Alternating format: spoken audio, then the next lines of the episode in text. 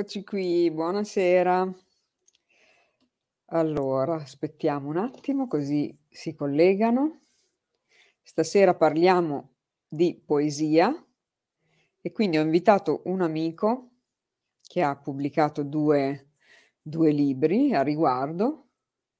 Lui è Roberto Finelli, è nato a Bologna, è un ricercatore spirituale, appassionato di poesia ermetica pittura, musica e tutto ciò che è arte. Ha pubblicato due libri di poesia, Piccole attenzioni e I varchi dell'anima.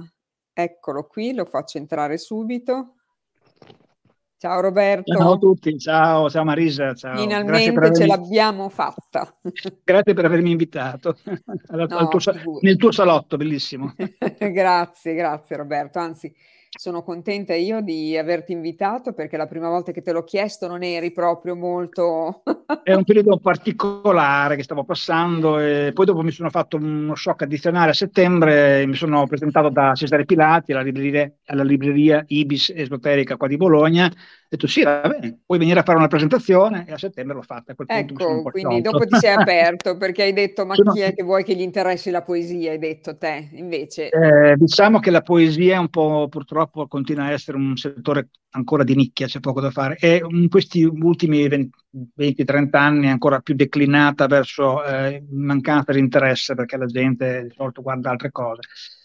Adesso mi sembra che un pochino si stia risollevando l'interesse, però insomma è chiaro che cioè, è difficile Beh, non è per la massa, diciamo, questo sicuramente. Ecco. Sì, perché sì, bisogna essere una, una modalità particolare, insomma, poi, poi, di poesia non si può vivere, insomma, come va detto. Però sicuramente neanche... stasera ci farai appassionare, perché siccome Io, sei... la, la, mia, la mia intuizione fondamentale è quella, anche come a settembre ho fatto la presentazione, e il mio intento fondamentale era quello, insomma. Benissimo. Allora, come prima cosa ti volevo chiedere com'è che è nata questa tua passione per la poesia e se ce l'hai da quando eri piccolo, per esempio. Mm, no, mm, direi che è nata nella prima adolescenza, mm, quando ero alle medie inferiori, insomma, e, e praticamente mi innamorai studiando la scuola anche se per me la poesia non è quella che si studia a scuola, ma quella che si affronta poi dopo, la, dopo diciamo, ne, nella maturità, cioè, dopo quando si è terminato il ciclo scolastico, perché lì proprio la affronti da ricercatore.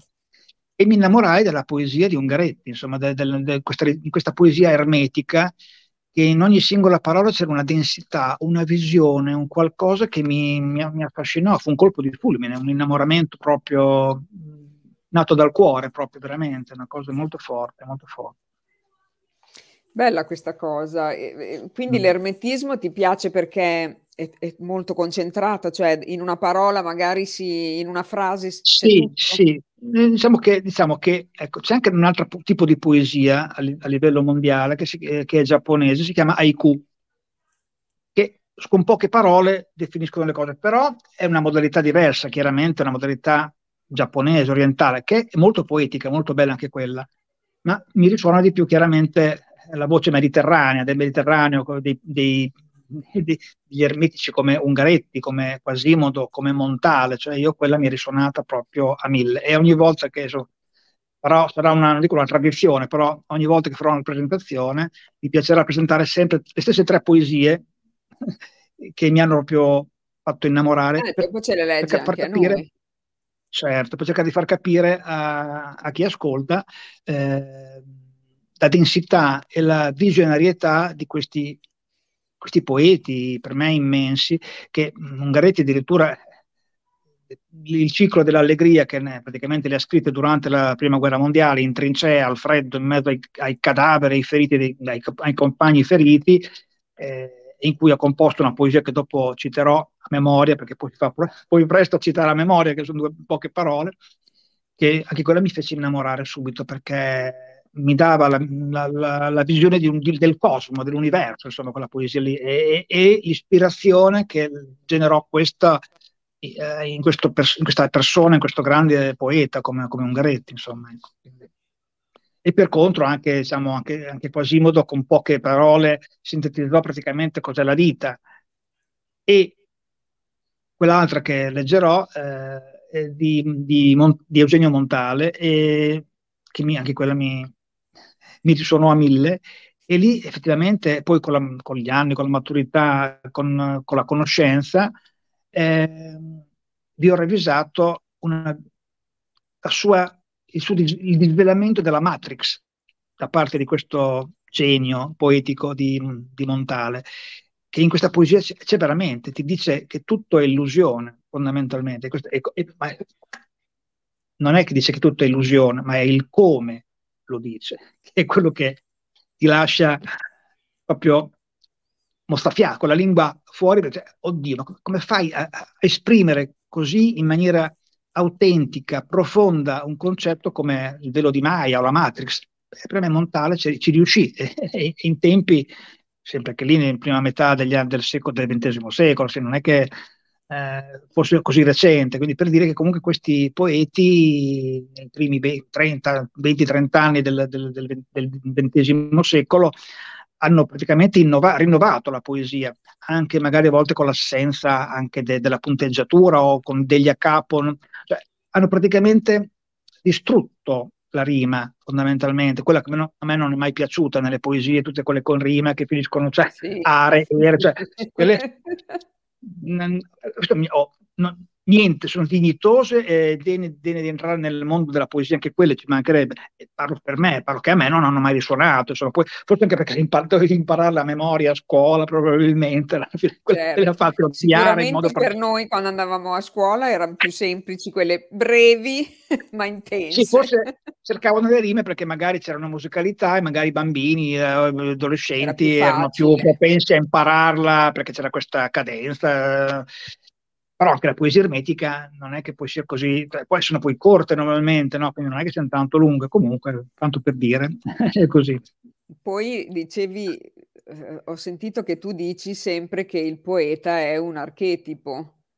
Ecco. Sì, secondo me, è, esatto, è un, è un sostantivo per me il poeta è un sostantivo assessuato, privo, cioè proprio è, perché proprio è un archetipo, cioè po- come la poesia. La poesia è la poesia, non puoi declinarla, però eh, per me eh, il poeta è una figura archetipale, insomma, cioè è né maschio né femmina, cioè è, è, è l'uno, insomma, fondamentalmente che o tramite un uomo o tramite una donna si esprime e per me, poi vabbè, chiaramente per per assonanza, adesso se devo citare de, de, de, delle poetesse, le citerò come poetesse, insomma non come chiaramente, però per me il poeta è, un, è assessuata è come, assessuata. come parola. È assessuata, da qua non bisogna andare né gender né contro gender, è assessuata perché proprio per me, per me almeno rappresenta un archetipo chiaramente.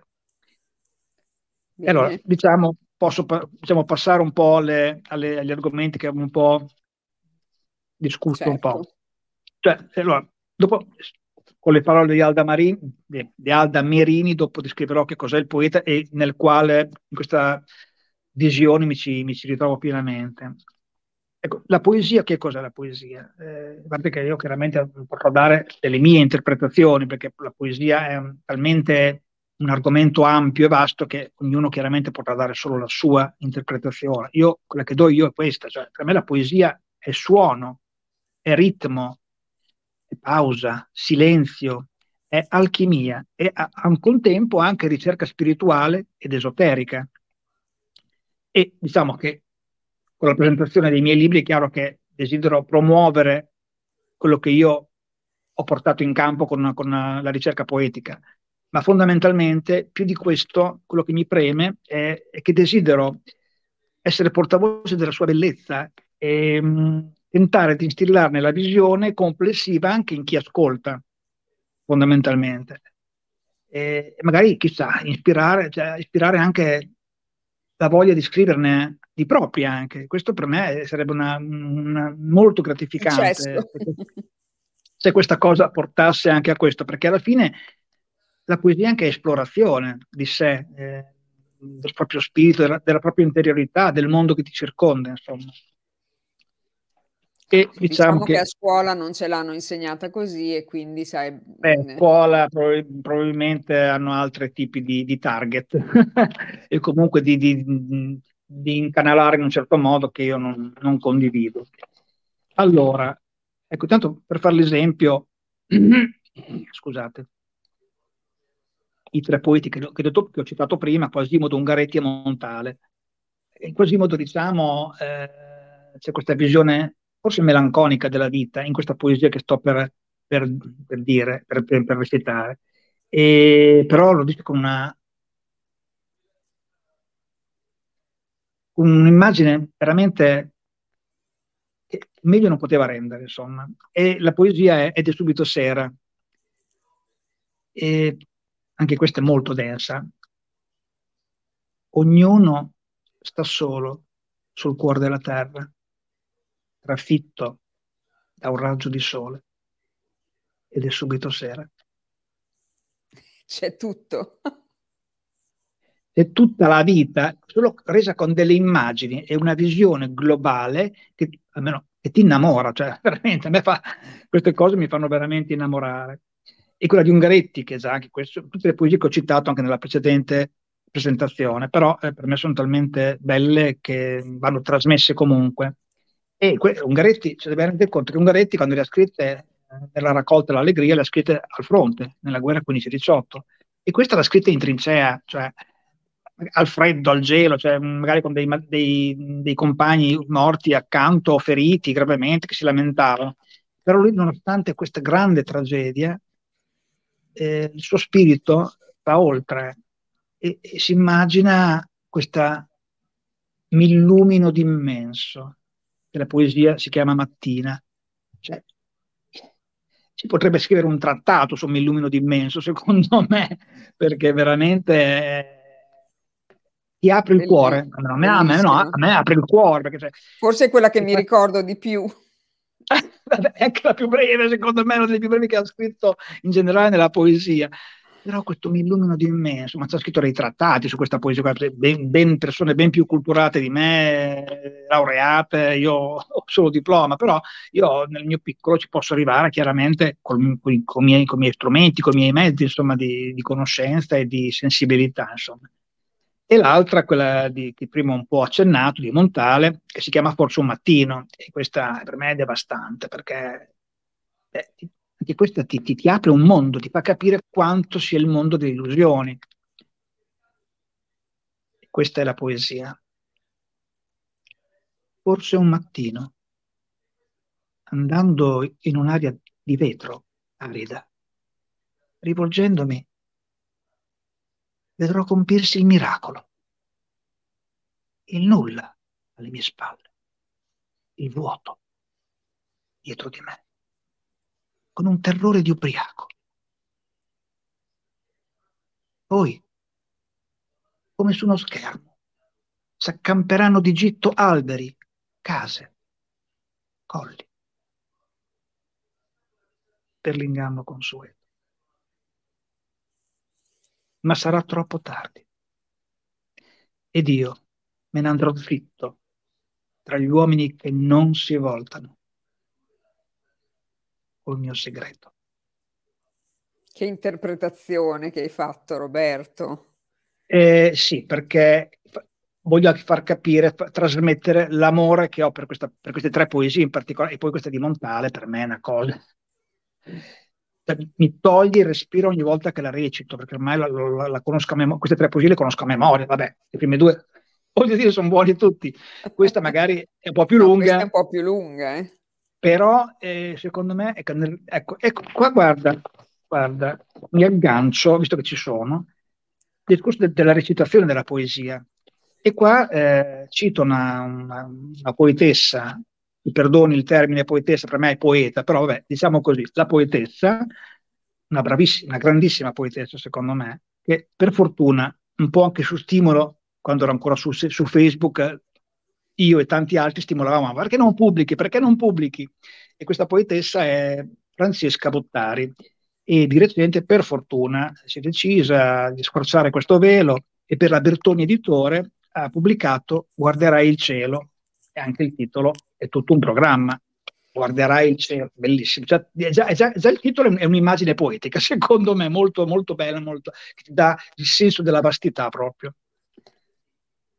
E Francesca, mi auguro di leggerla col, col dovuto, con la dovuta, col cuore, insomma, come, come, come ti ho detto.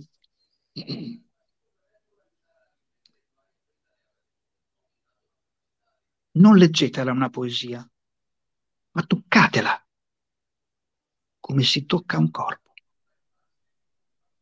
Guardatela come si guarda una casa, una strada, una bandiera. Perché la poesia non si esaurisce leggendola. La poesia, preservandosi, preserva la vita. È qualcosa da toccare. Per questo leggerla è un gesto sensuale. Ha una forma e si forma prima di qualsiasi genere letterario. La poesia è ante, è il richiamo, il fischio di Eros prima del concepimento. E le parole nella poesia danno sostanza alle cose, sono dita che modellano la pelle, la plasmano, per trasformarla in un corpo con un'anima. La poesia infatti è una donna, è un uomo, è un tocco di legno, è una caraffa di vetro, una cosa che si impone, che ti taglia quando la leggi e ti abbraccia quando ti avvicini. Leggerla è una carezza, uno schiaffo. È il più bello dei baci. Ringraziamo Francesca per questa bellissima, bellissimo scritto su come leggere una poesia. Per me eh, mi ci sono riconosciuto immediatamente perché è proprio così che secondo me deve leggersi una poesia, proprio col, col cuore, con tutto, proprio, e deve darti questa visione di quelle che praticamente lei ha scritto, insomma, molto, molto particolari. Ascolta allora, Roberto, ma chi ti ha aiutato a tirare fuori questa tua vena artistica? Una maestra di eccezione ah, che io ah! conosco. Chi, chi, mi ha dato la spinta è stata la la carissima Rita. Rita Minelli, eh, che ci conosciamo ormai da sei anni e che mi ha seguito molto da vicino nella pittura, che è una cosa che ho scoperto eh, otto anni fa, nel 2015, iniziai proprio a dipingere in maniera continuativa, dal, proprio la coincidenza la, la dico tutte le volte perché è particolare. Venerdì 13, 13, pardon, 13 novembre del, 2004, del 2015 ci fu quella strage maledetta a Parigi al, al Bataclan. Sì. Beh, due giorni dopo, che era domenica, ho iniziato a dipingere. Lì è stato un ciclo che è durato cinque anni fondamentalmente, fino al 2020, insomma, quando ho fatto la prima mostra proprio in Spazio Rubedo da Rita Minelli, di cui sarò sempre grato perché una giornata bellissima di vernissage che la ricorderò fino a che campo, perché mi sembrava di essere e forse il mio matrimonio, infatti forse in un certo senso è stato il mio matrimonio eh, con sì. l'arte, non lo so, non lo so, è stata una cosa emozionante. Poi ci fu anche una, un'amica della, tra l'altro della, della carissima Annalisa Monbelli, che è una storica e critica dell'arte, che mi, mi, ha fatto una, una recensione che venne anche lì presenziare e mi fece un po' di... presentò la mostra, mi, mi intervistò un po' così davanti a tutti, che mi fece una, una una recensione che poi era finita dietro la locandina della presentazione. Io quando l'ho letto, detto, quando la lessi dissi, a, a chi l'ha scritta? per dire che effettivamente, eh, eh, però colse nel segno, perché effettivamente le cose che ha ravvisato, non c'era niente di montato, quelle cose che ha ravvisato ha visto ben più lungo di, anche di me, insomma, e, e mi, mi, ci riconobbi assolutamente, però una cosa così, da Annalisa Monbelli, critica storica dell'arte, con quello che che la, la critica d'arte che ha eh, praticamente commentato tantissime opere di Rita Minelli e in un modo che, eh, se ci penso, è cioè, Mostafia, meraviglioso, è di una sensibilità, di una, di una cultura che non ne parliamo, eh, un'enciclopedia vivente, e, e così, quindi fu una, un momento molto bello.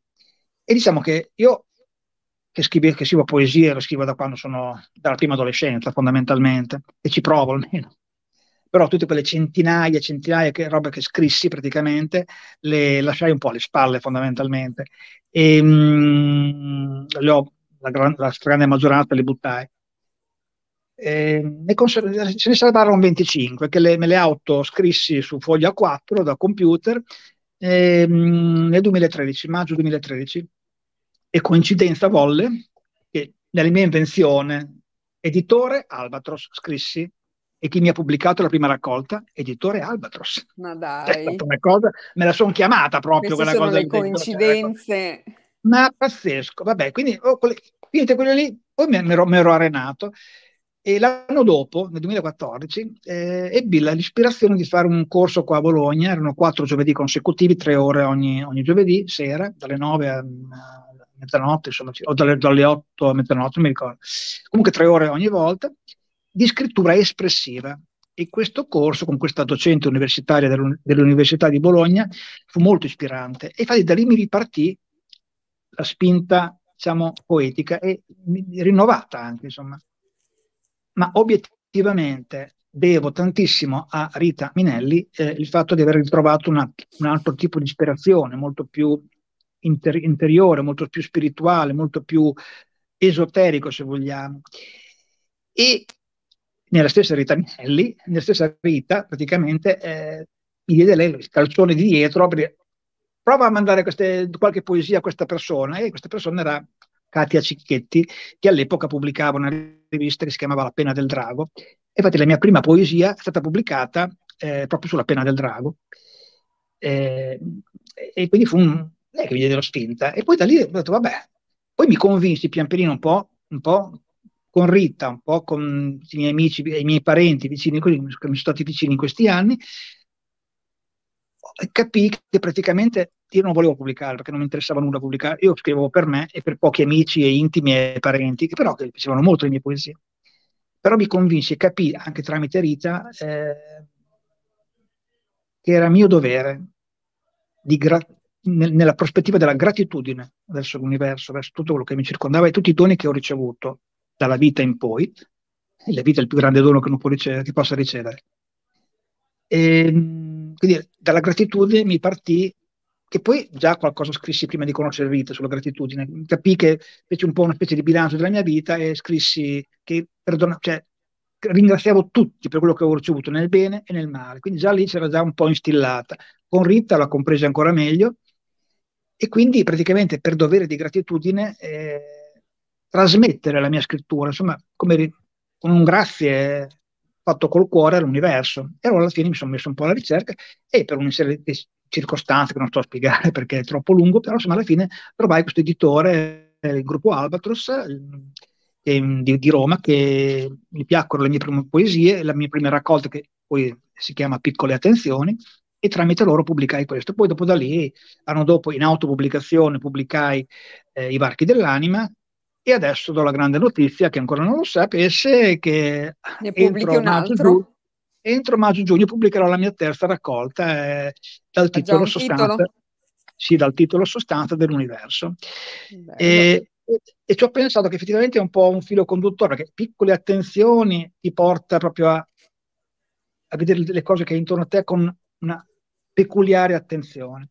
I varchi dell'anima, quindi ti porta verso aprire i varchi dell'anima e sostanza dell'universo, obiettivamente, eh, diciamo che porta ancora più in alto tutto il discorso, proprio anche la poesia che da, è una poesia che dà il titolo alla raccolta e quindi così eh, dopo poi leggerò dopo, un paio di poesie dopo ce ne leggerai un paio di poesie. E poi negli stralci che dirò, leggerò alcuni stralci che integrale l'ho letta nella, nella prima presentazione alla Ibis su, su, secondo me che cos'è la poesia ma non sto a leggere tutto di nuovo perché ho già letta alla Ibis, però sono evidenziato qualche stralcio di questa pre- certo. perché poi questa è diventata la prefazione del terzo libro, ovviamente.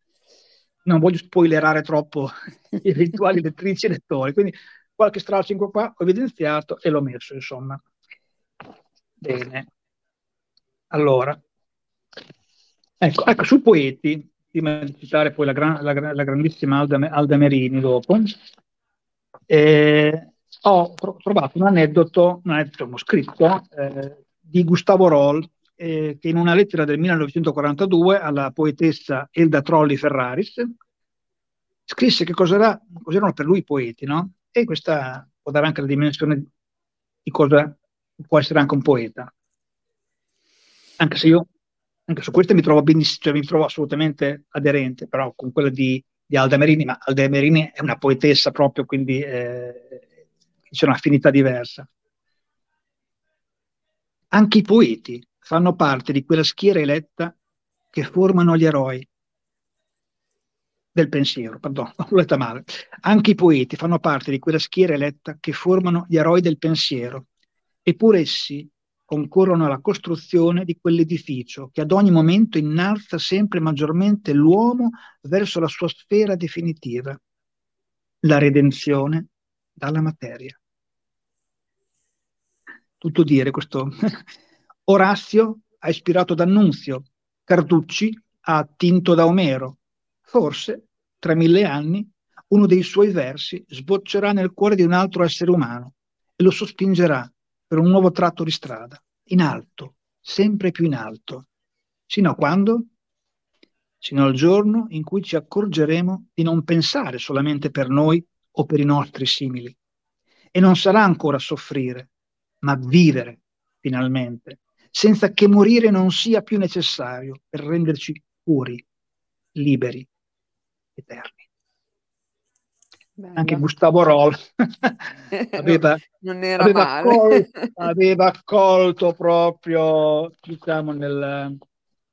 Oh, poi c'è da dire che stanotte, perché poi l'ho, l'ho scritta tra l'una e le due, insomma, dopo e, e questa premessa che sto facendo sulla poesia, ehm, la, la dirò dopo quell'altra che è la prefazione del terzo libro.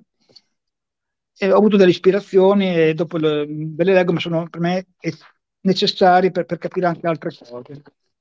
Allora, intanto anche il momento storico in cui si esprimono le poesie è fondamentale, chiaramente, perché eh, la storia ci insegna che ogni, ogni periodo storico al all'inizio del Novecento, alla fine, fine, fine dell'Ottocento c'è stato l'impressionismo, che ha rivoluzionato completamente la pittura all'inizio del Novecento c'è stato il futurismo, poi tante altre cose, insomma c'è il, um, il dadaismo, le, le, io, le, il surrealismo, cioè tutte cose molto molto...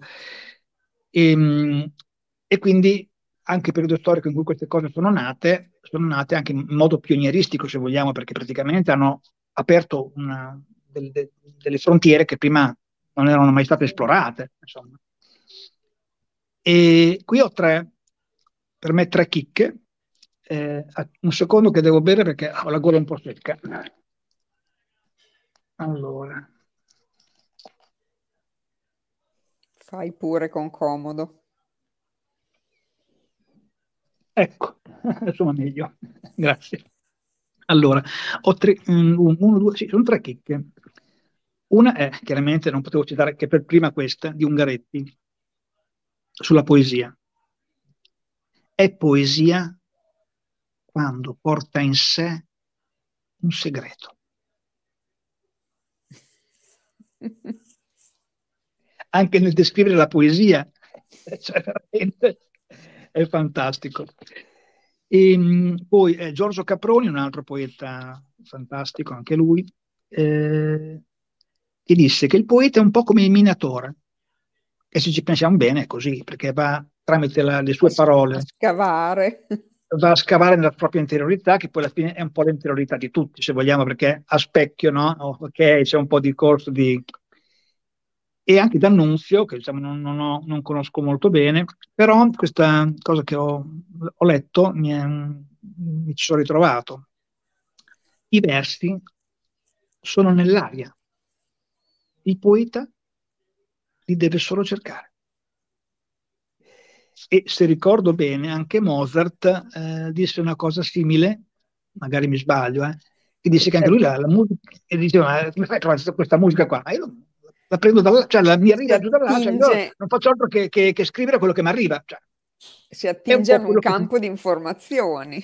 Assolutamente, anche in questo senso io concordo assolutamente. E poi ti dico, eh, io tante poesie de, di quelle pubblicate, si farò ridere, le scrivevo negli ultimi dieci minuti di pausa, tra, tra lunedì, l'1.50 e le 2. Ok, mi arrivava, mi arrivava una parola, arrivava una, frase, una parola, una frase e a flusso, boom! o anche un'altra volta che scrissi, non so, vidi per strada una, una, una donna incinta, boom, col pancione e mi venne di pacca, ma, ma da niente, senza correzioni, senza con gli, con gli a capo come sono così. E, e, mi venne questa poesia dal, dal, dal, titolo Astronauti, che nella seconda raccolta, I varchi dell'anima, eh, mi viene questa poesia. Da dove viene? Sono io che scrivo o qualcuno che si, se- si, serve di me come un lapis? Non lo so. Eh, è più facile che sia così. Non lo so. Anche, anche, anche vabbè, per citare altre persone, però non, non, volevo andare in altri argomenti che magari possono suscitare eh, altre cose. Vabbè, niente. Eh, adesso in, in breve dirò quella, qualche stralcio della procezione della terza raccolta su che cos'è la poesia, proprio il titolo è questo. La poesia è un tentativo di dare densità alla parola scritta. Non è descrivere un albero, una montagna, il mare, il vento o il deserto, ma è essere quell'albero, essere quella montagna, essere il mare, il vento o il deserto. È urgenza, è necessità. È dare carta bianca a una voce interiore, spesso sussurrata, a volte urlata. È capace di trasformare perfino il piombo nell'oro alchemico, aumentando la propria vibrazione sottile per portarla fin lassù, tra le stelle. La poesia è spudorato fare all'amore con se stessi e l'universo tutto. È un mettere a nudo la propria autentica umanità. Parla di vita, emozioni vissute sulla propria e altrui pelle. È storia individuale e collettiva. È uno stato dell'essere. Una sorta di fotografia percettiva dell'anima. Cosa dire poi dei poeti? Lascio che le meravigliose parole di Alda Merini parlino per me. E questa poesia si chiama Destinati a morire.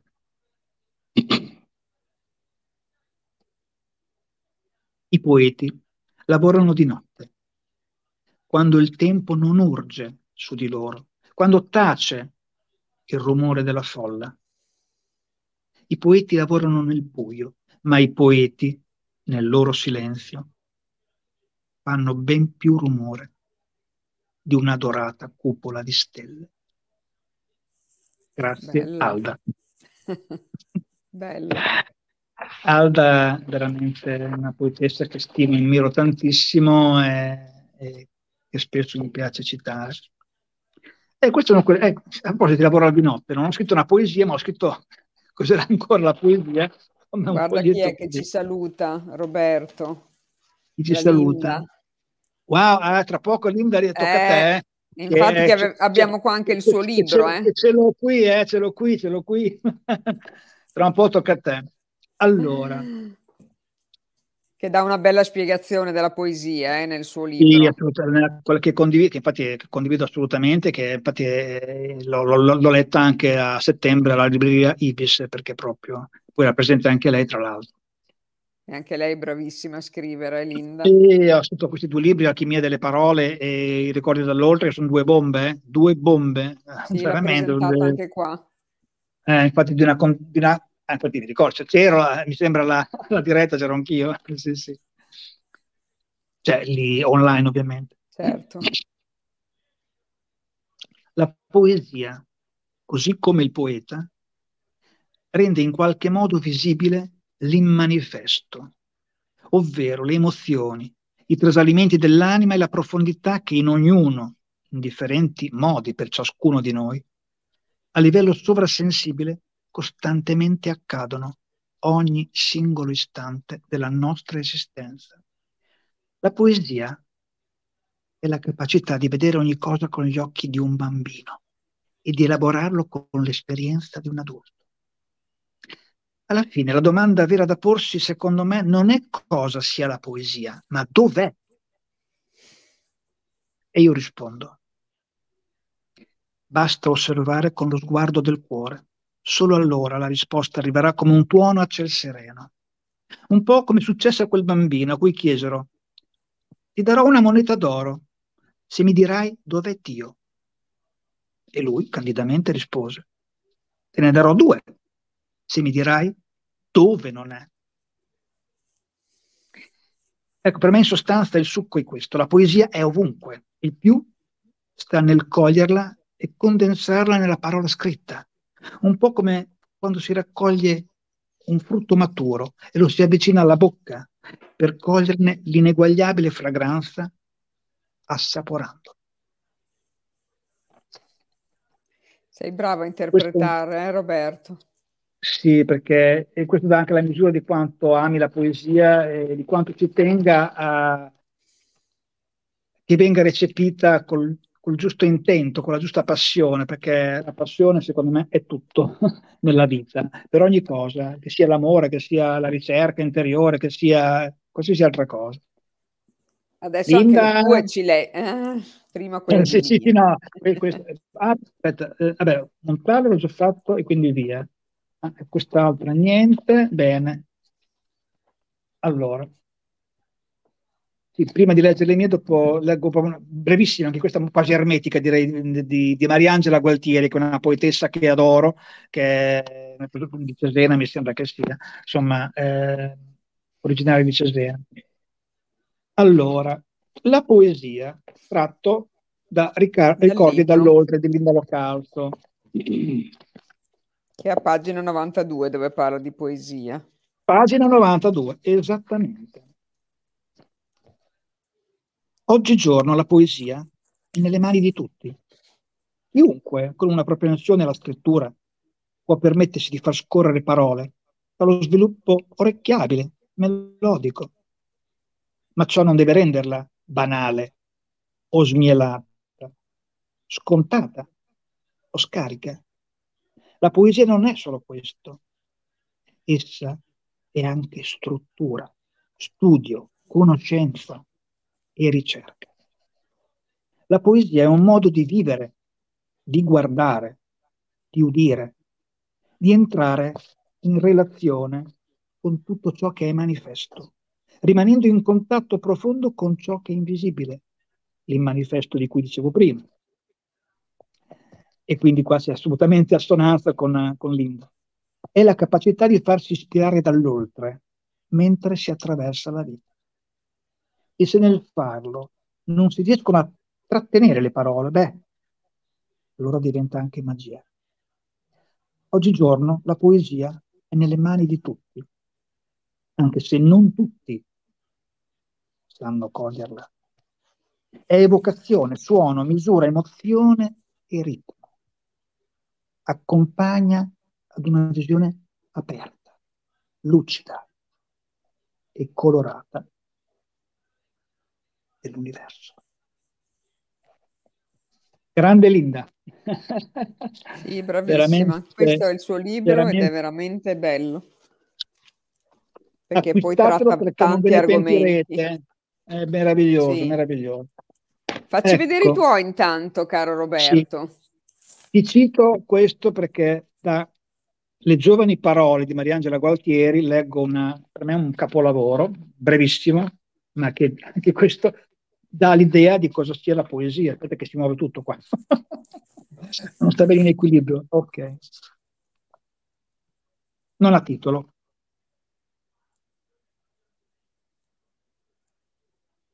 In un fuoco di petali comincia a parlare la lingua casta dei fiori.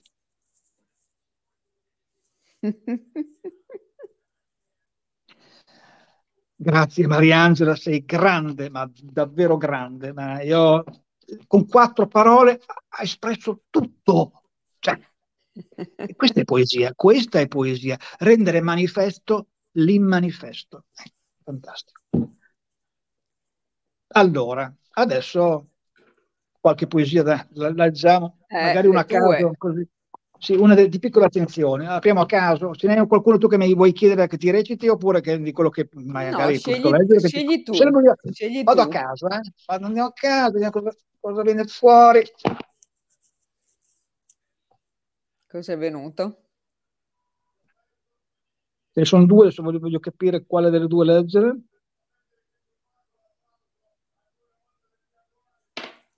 Questo. Questo. E il titolo di questa poesia tratta da piccole attenzioni. L'immagine è il particolare di un quadro di Rita Minelli, per intenderci. E I coltivatori di luce, le sette guide. E il titolo è mondi sepolti. Scansioni i secondi, i minuti, ore e giorni, in attesa di quello che non ho, in cerca di ciò che non sono. Poi d'improvviso mi accorgo d'avere tutto ed essere ciò che sono. Segmento infinito di un esistere per quel che si è, in un altrove che è già oggi, non già domani, ovunque.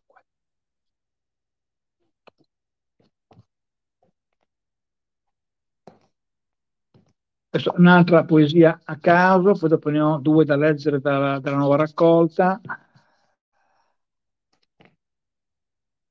Questa no.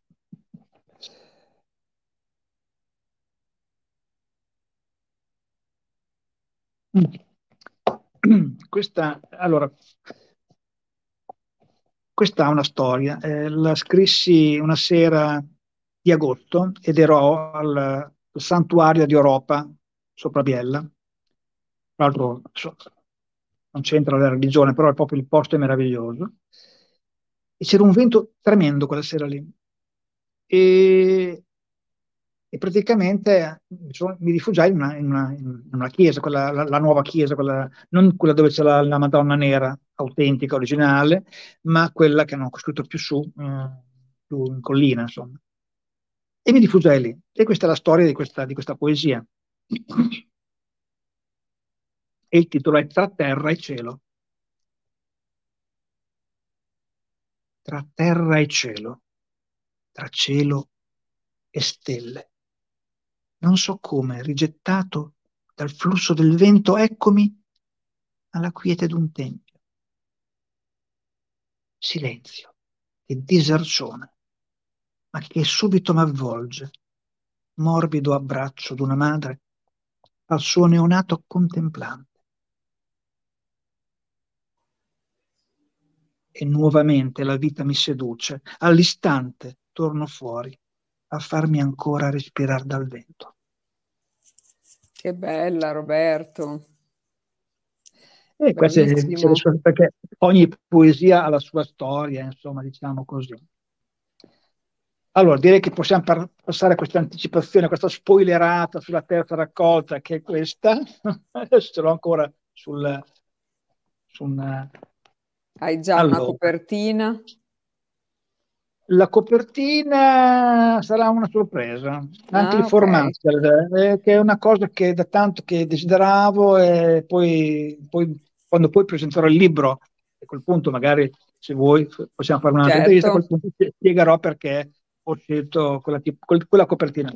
Va bene. Ma per adesso diciamo, non voglio spoilerare. Lasciamo tutto in sospeso. Esatto. Allora, questa si chiama Colori, il titolo, e un po', l'ho un po' messa al meglio rispetto a come era, perché ce l'ho appesa nell'ingresso, l'ho, l'ho messa in cornice perché l'ho scritta nel maggio del 2017, quindi ha già la sua storia antica dietro, però finora non l'avevo pubblicata perché beh, leggendola così probabilmente non la vedevo. Poi chiaramente non la vedevo proprio pubblicabile. Poi riprendendola in mano, la voglio pubblicare. L'ho un po' assestata per essere più fruibile a livello anche di poesia e, e quindi adesso ve la leggo. Il titolo è Colori. Nell'immensa tela della vita chiunque può aggiungervi colori.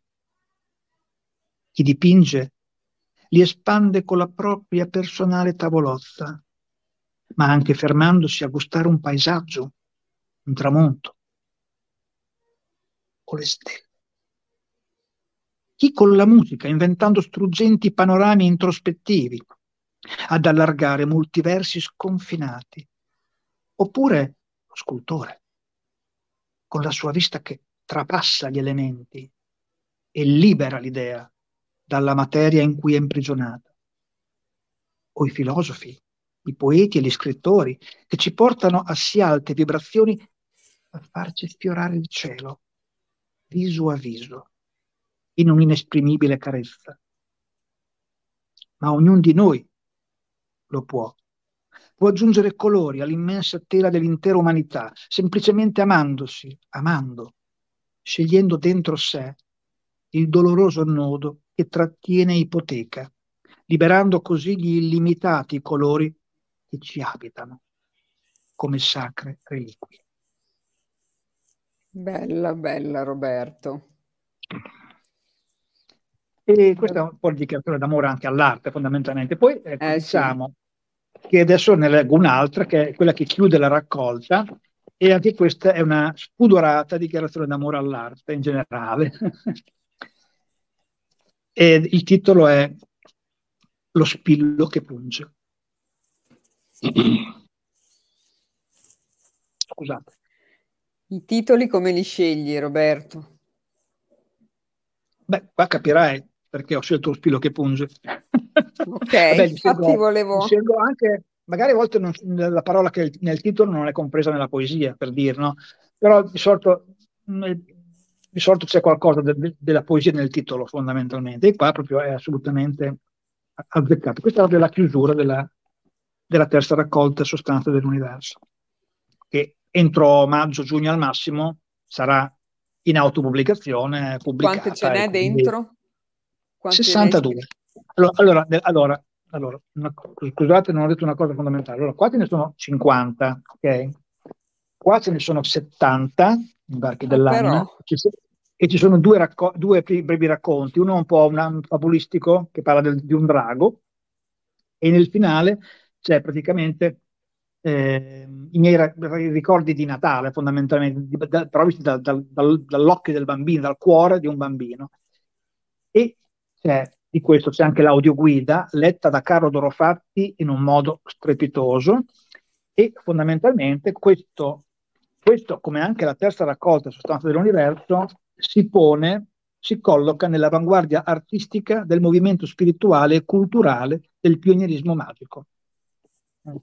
Anzi questa è stata proprio la prima opera che si collocava nella, nell'avanguardia letteraria del pionierismo magico. Questo so che fra un po' dimenticato... anche il libro di Carlo Dorofatti, mi ha detto. Sì, Ipsos 93, che lo, presentarlo qua. lo presenterà la Ibis a metà, metà sì, febbraio. Viene anche qua. Sono, sono quelli che mi sentiti. le mani, non vedo l'ora di averlo tra le mie mani. Va bene. Allora, direi che se non, dopo se non ci sono domande particolari eh, chiuderei con questa e con quello che mh, con, con, le, le di, con, le, parole di, Italo Calvino che sono sempre quelle con cui voglio chiudere le mie presentazioni perché per me mi hanno cambiato la vita quelle parole allora lo spillo che punge. S'acquita già in questo silenzioso osservare la tensione d'infinito che in me forte scalcia fin dal primo mistico incontro con la musica e che da allora penetra ogni fibra del mio essere, vibrante di immensitudine, e mai mi abbandonerà perché l'arte è il gesto e lo spillo che dentro punge in un'instancabile sempre e ovunque distillante vita. Bellissima. Bravissimo Roberto. Sai cosa Questa devi fare? Proprio... Gli audio devi fare te Roberto, perché le interpreti talmente bene. Vabbè, su e... YouTube, perché non essendo, non essendo, più su Facebook, nel, quando ero su Facebook ne ho fatti di audio effettivamente che hanno eh, riscontrato come delle... scherzo. Sì, farò delle letture, perché io ci do proprio il cuore, l'anima e il cuore quando leggo, perché le mie poesie chiaramente perché devono comunque ci, ci vuole l'intenzione, l'intenzione è il fuoco, è il fuoco certo. dell'amore, della passione perché poi l'hai composto te, ma anche nel leggere quelli di, grandi, di altri grandi poeti. Altri, certo. Beh, io, dici, specie per le poesie di cui sono innamorato, io le leggo con tutto il cuore, eh, il fuoco, la passione possibile, perché proprio sono vibranti, sono feconde queste, queste parole. Certo. Ogni volta mi, mi, è come se ogni volta mi concimassero dentro, capito? Diventassero veramente. Ecco, questa Bene. è la tua storia e con questa chiudiamo sempre, dopo ci sono delle domande che qualcuno volesse fare, sono a disposizione.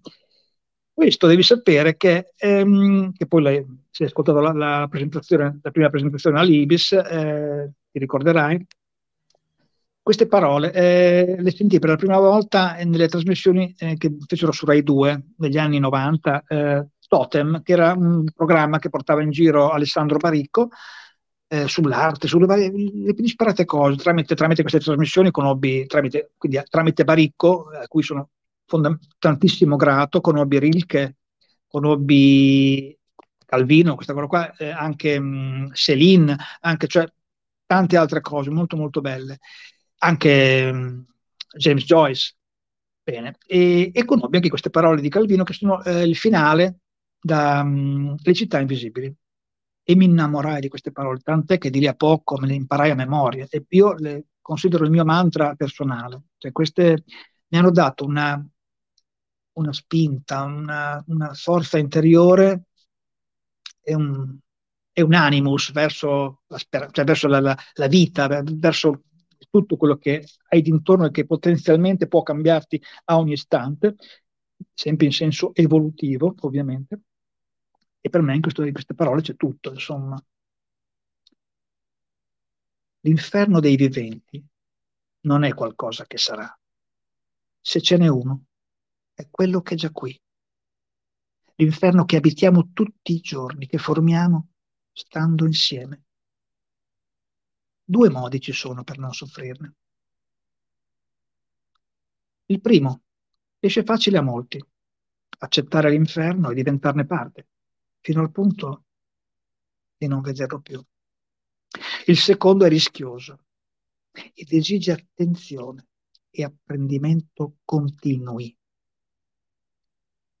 Cercare e saper riconoscere chi e cosa in mezzo all'inferno non è inferno e farlo durare e dargli spazio. E questo è il grande Italo Calvino, Le città invisibili. Scusa, avevo l'audio chiuso, ho detto che è bellissima, hai fatto una bellissima chiusura. ah, vedete, Calvino è sempre Calvino, un grande, un grande, un grande. E niente, se non allora, sono domande particolari, io direi che mai abbiamo fatto la nostra quasi oretta. Non ci, non ci sono domande, bene, bene, quindi bene. magari Spero ci verrai a presentare quando uscirà quello libro, nuovo, certo, magari... Certo mi auguro con, questa, con, que, con, questo salotto che abbiamo fatto a un punto di svolta di aver in qualche modo instillato la passione certo. o meno la curiosità nella poesia, nei, riguardi, nei confronti della poesia anche in altre persone, perché il mio scopo, sì. certo, presento le mie raccolte, va bene, mi fa piacere, però fondamentalmente io vorrei cercare di trasmettere e di instillare la passione nella poesia anche in più persone rispetto a quello che è adesso la, la media certo. abbastanza bassetta, insomma, capito? Quindi così. Va benissimo. È così, cara. Va bene. Ti ringrazio, ti ringrazio tantissimo Grazie a te, Marisa, con noi, di averci dedicato il tuo tempo. Grazie e a voi. Salutiamo le persone che ci hanno seguito e anche quelle che poi ci seguiranno in differita. Certo, giustamente... ringrazio tutti e tutte tranquillamente. Grazie ancora Grazie. per avermi invitato tua, al tuo punto di svolta. Molto volentieri. Spero che, punto, spero che, questa serata possa essere un punto di svolta nei riguardi nei confronti della poesia. Della poesia, che è il tuo compito divulgare. Sì, la bellezza della poesia fondamentalmente e la potenzialità della poesia. Okay. Grazie Bene. Roberto, ti mando Grazie una bracciatona forte forte, salutiamo tutti, diamo la buonanotte o la buona serata, insomma dipende dall'età. ok, va bene Marisa. Ciao, grazie. grazie. Ciao, ciao, grazie ciao, Roberto, a presto. Eh, ciao. A presto, ciao ciao.